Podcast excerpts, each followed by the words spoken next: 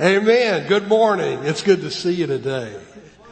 Hey, there you go.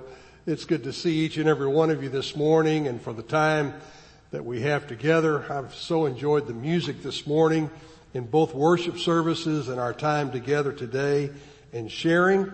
I am Tim Morrow.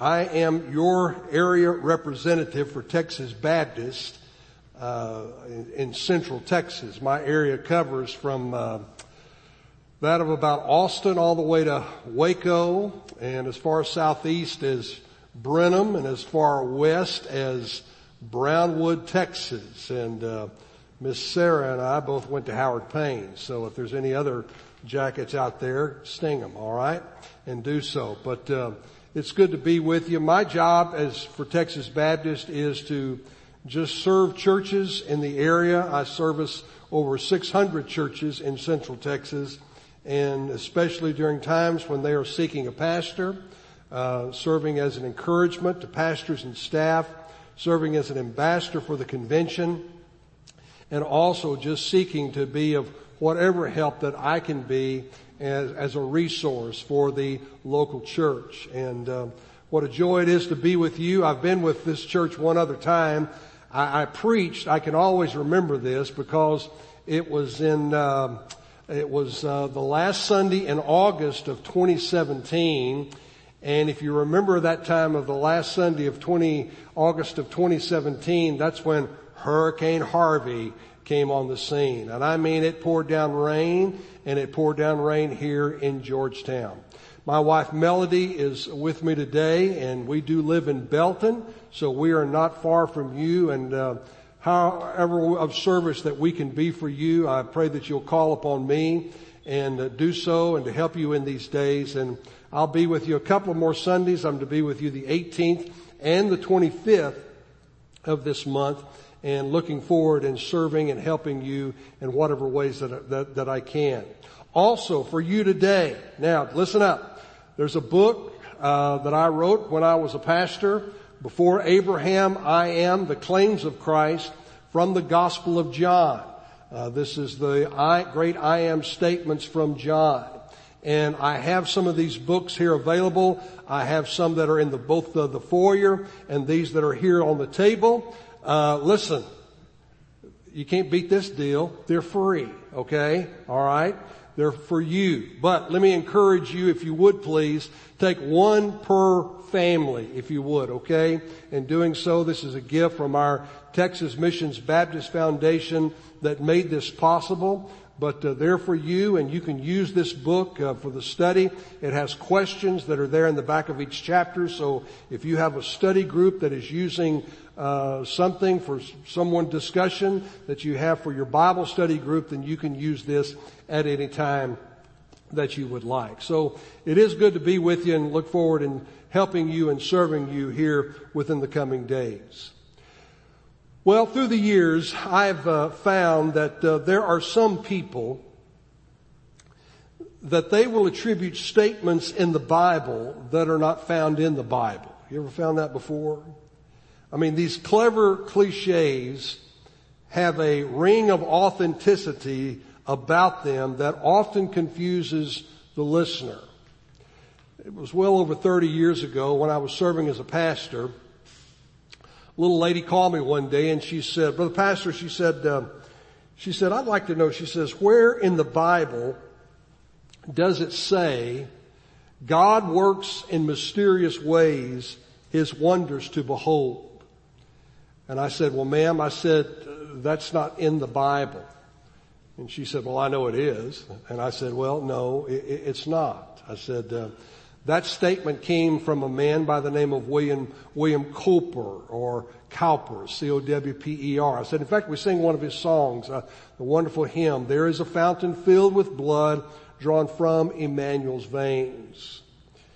Uh, maybe you've heard someone say, well, you know, the Bible says that cleanliness is next to godliness.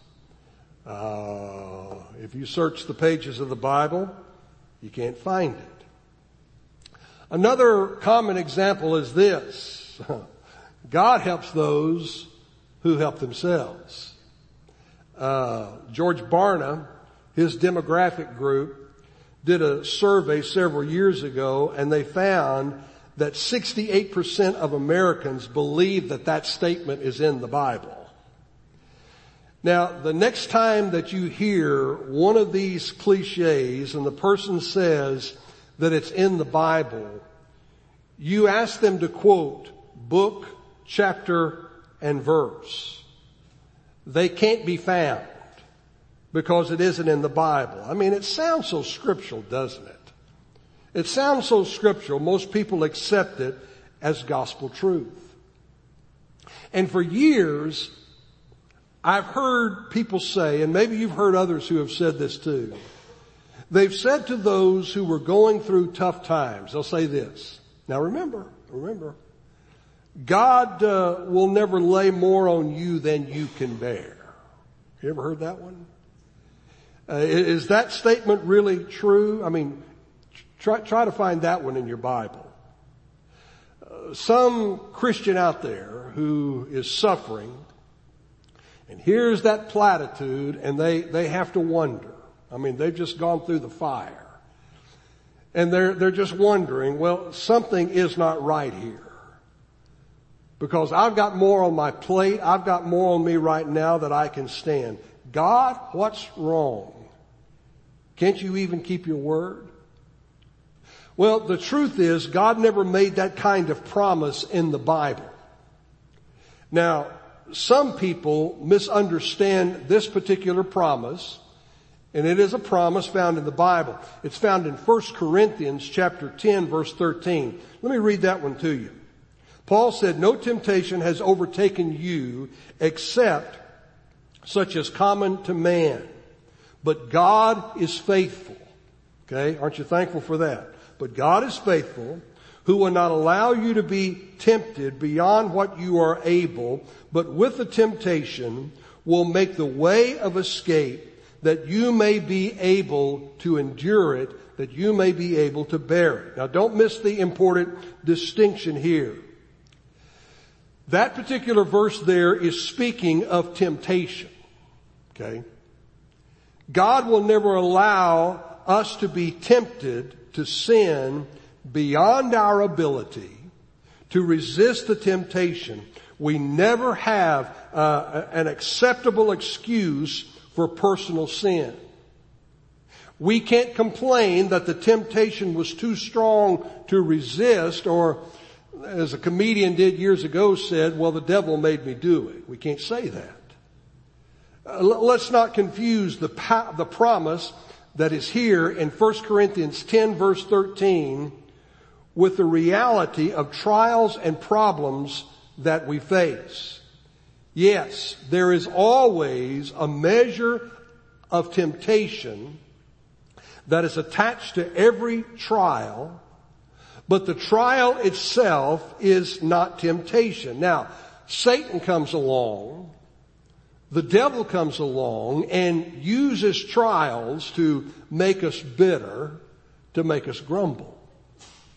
But God allows trials to make us better and to make us grow in Jesus Christ. And let's remember today that there's just one letter difference between bitter and better. God uses and allows these to make us better in Jesus Christ. We can face difficulties and disappointments without resorting to unbelief and to sin. So could it very well be that that very statement, God won't allow more on you, will lay more on you than you can bear is actually false and has caused more grief and heartache and despair. I mean, think about it. How would somebody like Job Job, a man who walked after God, walked uh, in way the ways of God. How, how would have Job have felt? He, Job is the one who who lost his health, he lost his wealth, he lost his family. I mean, his wife then comes along and just says, "Well, why don't you just curse God and die? Just get it over with, okay?" And do that. How would somebody like Job would have felt? Now, remember, Job, God's not going to lay more on you than you can bear. Well, how did the apostle Paul feel? about the idea that God would never lay more on a person than they could bear. We know that when Paul, when he wrote his second letter to the church at Corinth, that he recalled some of the trials that he had to endure. Now I invite you to take your Bible if you would please and turn if you would to 2 Corinthians, Paul's second letter to the church at Corinth. 2 Corinthians chapter 1 verse 8. And let me just read these three or four verses to you. 2 Corinthians chapter 1 verse 8. Here's what Paul said.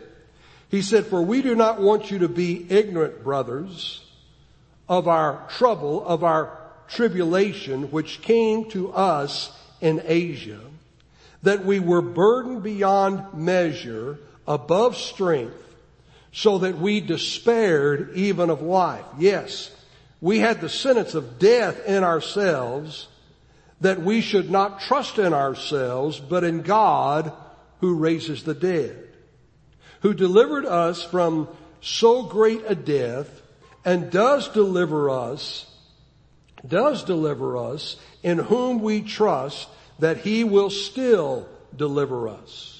Now you also helping together in prayer for us that thanks may be given by many persons on our behalf for the gift granted to us through many. Now, the most extraordinary thing about this particular passage is that we have no information at all about this terrible experience that Paul went through when he was spending that time at Ephesus.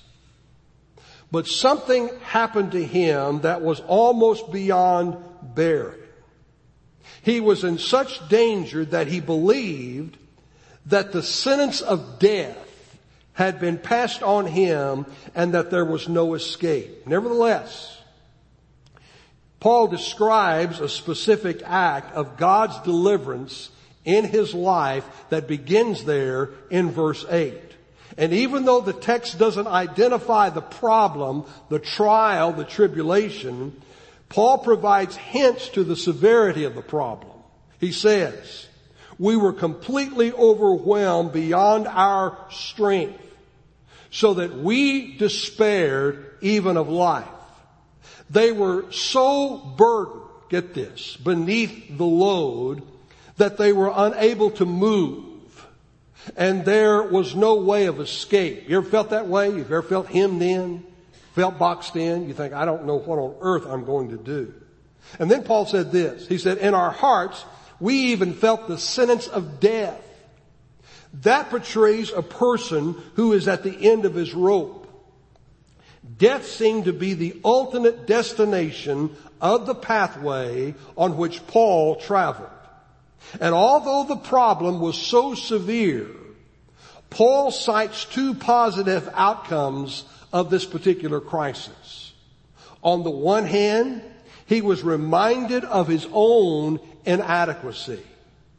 And he was forced to depend on God for deliverance. For Paul, Suffering became a master teacher who taught him about himself. But on the other hand, Paul rediscovered that uh, God's resources and power are adequate to deliver from what appeared to be certain death. Sometimes God's adequacy becomes apparent only in the classroom of our own inadequacy, of our own desperation. And the truth that Paul is trying to communicate is, act, is exactly the opposite of that common cliche. Because in truth, when we think about it, God will sometimes lay more on us than we can bear. And Paul confesses, uh, confesses uh, that he was carrying on such a, a heavy load, a heavy burden, that it was beyond human ability to endure, that he did not think he was going to make it, that he fully expected to die as a result of carrying this heavy load. Now, here's the question, why? Why would God allow this to happen to someone that he loves and that he cares for? Well, let me just share you these truths, okay? I think they're going to be up on the screen. Let me share you just four truths for why God sometimes allows us to carry more than we can actually bear. Truth number one would be this. So that we will not rely on ourselves, but we will rely on Almighty God. Now I don't know who, where you are today. You may be going through an extremely difficult situation right now. Your hardship may be one that is unique. Well, whatever it is, don't make the mistake of thinking that you can handle it on your own.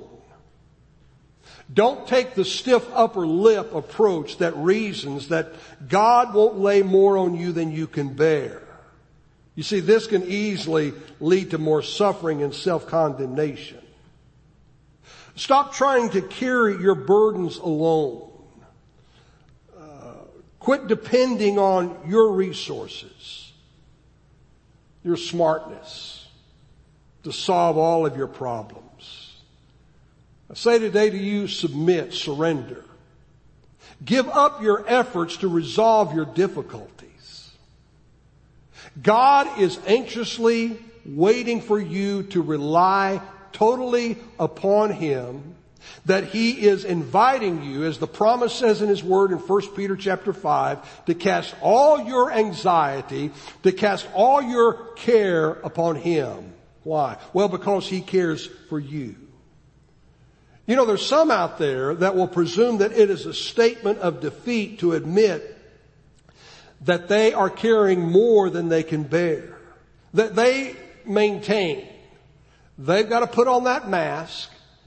Uh, they must uh, maintain their plastic smile of contentment just to protect God's reputation. Well, let me let you in on something today. You don't have to defend God, okay? He's doing quite well. It's important to be honest with your emotions and admit when you are crushed under a burden too great for you to carry. So the first step to victory is to surrender your own self-sufficiency. Surrender your adequacy. Now you think about Paul. Think about this man. He was gifted. He was intelligent. Uh, he was a most capable man his reputation, his resume was beyond question. But after the Damascus Road experience, after surrendering his life to Jesus Christ, think about it, he faced difficulties beyond the scope of his personal abilities. Uh, he was uh, forced to depend upon God, and as he says there at the end of verse 9, that we should not trust in ourselves, but we trust in God who raises the dead. You may be the kind of person who has always been able to deal with your problems in your own strength. Your personal makeup, your intelligence, your style, your personality, your training ha- has been able that you've been able to handle life's disappointments that come your way. And when you encounter a problem beyond your capacity to solve, maybe it is that your first reaction is maybe sometimes panic, then fear, anxiety, frustration. Do yourself a favor, okay? Go ahead and admit it is beyond your ability to handle.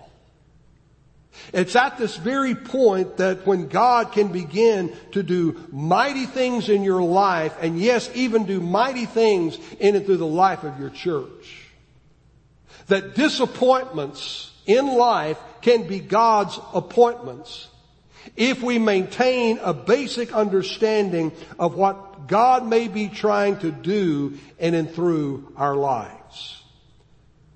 Secondly, why does God sometimes allow us to carry more than we can bear? Well, I find that oftentimes that God meets us at our point of desperation. Now for some people out there, and maybe you know some, for some people when the sun is shining and everything in life in their little world is perfect. And I mean they're at the top of their game. Oh, they're a Christian, but sad to find out I've found some through the years that they tend to forget God. They quit the believers in Christ of coming to a church. They don't pray. They don't read His Word. They just kind of forget all about God because they've got it all together. Well, it's sad, but some are so hard, hard-hearted that God sometimes allows trials to come to get their attention. You know, Jonah, kind of a prime example of this. Jonah, who was called by God to go to the Ninevites to preach repentance, and Jonah said no to God and he began running from God. He began to try to hide from God and tell me, where do you go to hide from God? And he ended up in the belly of the whale. Well, it was only at this point of desperation that Jonah cried out to the Lord for help. And the prophet realized God brought him to this point to get his attention. In fact, Jonah said, and we have it there in Jonah chapter 2, that in my distress I called to the Lord and he answered me. Now would Jonah have said, uh, amen, if someone told him God would never lay more on him than he could bear? I don't think so.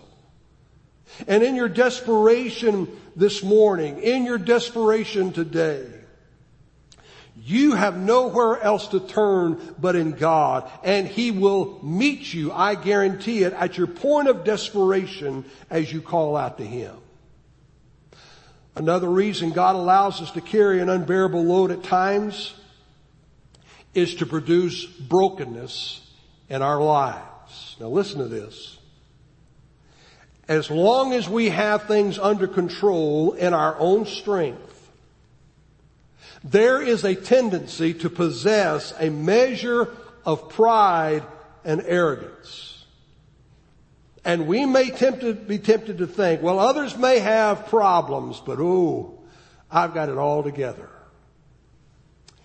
We go back to the Old Testament and we think about a man named King David. King David paid an, an exorbitant price for brokenness as we all must because brokenness is extremely valuable. And after King David committed ugly twin sins, he tried to hide and he tried to deny his guilt. There's some who think that there was maybe as much as a year that passed by. And after some time, then God sent the prophet Nathan then to confront King David.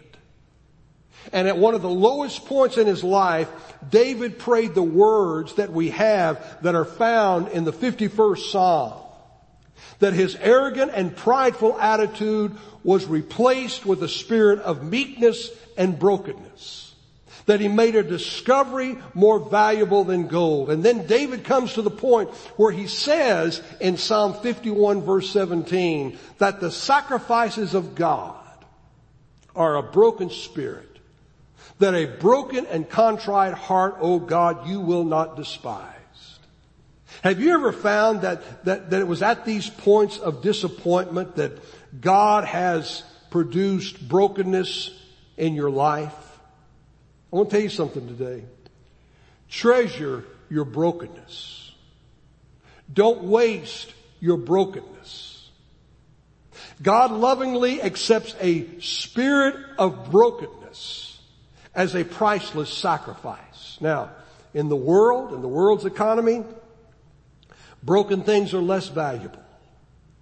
But in God's economy, in God's kingdom, the opposite is true. To God, broken things are of infinitely greater value. I mean, think about the way we live. I mean, if you have a broken clock, it's useless. If you have a broken automobile, a car, it's worthless unless it's fixed. You have a broken dish? Well, if you can't glue something on, you normally just throw it away, don't you? Well, we live in a culture that discards broken objects. But it is God who uses broken things. Go back to the Old Testament again. In the book of Judges, chapter 7 and 8, the clay pitchers in the army of Gideon had to be broken before the light could shine. In Mark chapter 2, the roof had to be broken before the four friends could lower their friend to the Lord Jesus Christ. That the loaves of bread that were offered by the little boy to be broken was, had to be broken before it could be multiplied to feed the thousands upon thousands. Mary's box of perfume, that jar, had to be broken so she could anoint the Lord Jesus Christ and the fragrance, the smell of that perfume could fill the whole room. And we think about the body of our Savior in Jesus Christ. That as He was bruised, as He was beaten, broken for us so that we could know the joy of salvation. And while we tend to throw broken things away, God delights in using people and using a church even that is broken and desperate before Him. I say today, cooperate with God during your difficulties. Allow Him to work in and through your brokenness. And then one final reason. Final reason why God allows us to carry an unbearable load sometimes is to prune us to produce more fruit in our lives. John 15, I talk about it in this book, okay? It's one of the great I am statements of Jesus. I am the vine, you are the branches. And John 15 is an amazing passage that I believe every Christian, every born again believer should carefully study. Because it contains the secret joy of bearing fruit. Now whatever you do, don't let Satan steal your joy. I know some Christians out there that are not, that have the joy. So don't let Satan steal your joy. But what John chapter 15, what Jesus tells us is, is that uh, this just contains the secret joy of bearing fruit. Now for years, let me just give you a word of testimony here. For years I would read that passage and I had no trouble with the part where Jesus says in verse 2, where he says this. Jesus says, alright, he, that is God, he cuts off every branch in me that bears no fruit. Now I thought, okay, it was only right for the Heavenly Father to prune away everything in me, every branch in me that did not bear fruit. I mean, after all, in the natural world, isn't that what we do? A branch should bear fruit. If it doesn't, we cut it, we get rid of it. So I had no problem with that. But then Jesus said this, okay? Because I'd stumble all over the second part of John chapter 15 verse 2. Jesus said this, while every branch, now get this, while every branch that does bear fruit, He, God, prunes so that it will be even more fruitful. And I'd go, wait a minute, wait a minute, wait, wait, wait, wait. Pump the brakes here. I would object. Now wait a minute, Lord. I, I can understand why you cut off those branches that bear no fruit in me. But why would you want to cut on those branches that are already bearing fruit?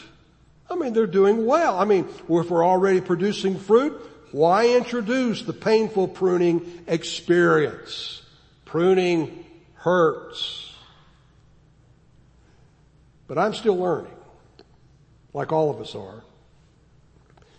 And I've come to understand something about God